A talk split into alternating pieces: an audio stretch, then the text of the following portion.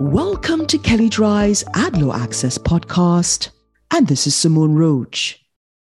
Artificial intelligence and algorithmic processes continue to remain at the top of federal law enforcement agencies' agendas. Recently, the FTC, CFPB, DOJ, and EEOC issued a joint statement pledging to use their respective tools to protect the public from bias in automated systems and artificial intelligence. And while these agencies' general commitment to monitoring AI processes is not new, the joint statement shows they are now making concerted efforts to approach AI enforcement in a methodical and coordinated manner. The statement summarizes the agency's existing legal authority and prior work relating to AI issues along with three main areas of concern. Bad data.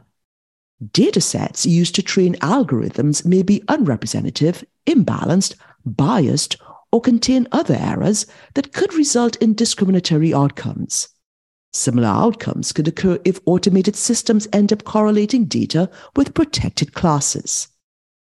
Lack of transparency. Many algorithmic models are black boxes whose internal workings may not be clear even to their developers. The lack of transparency makes it difficult to evaluate whether the systems are acting fairly. Unanticipated uses. Automated systems designed with one purpose in mind may be appropriated for other uses. In such cases, the repurposed algorithm may produce improper results because the system's design is based on flawed assumptions about its users relevant context, or underlying practices or procedures it might replace. And in addition to discrimination harms, the joint statement also points to other possible AI related harms, such as companies overstating AI capabilities and using improperly collected data to train AI systems.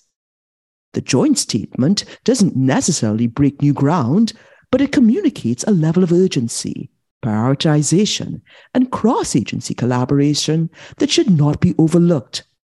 Companies using automated systems to make decisions that could affect consumers should carefully monitor outcomes for discriminatory impact and take efforts to control for biases in training datasets. And if you'd like more information on what you've heard on this topic, please contact Ioana Gorecki, and you can find her contact details in the show notes. And also, please see our Advertising and Privacy Law Resource Center available at kelleydrye.com.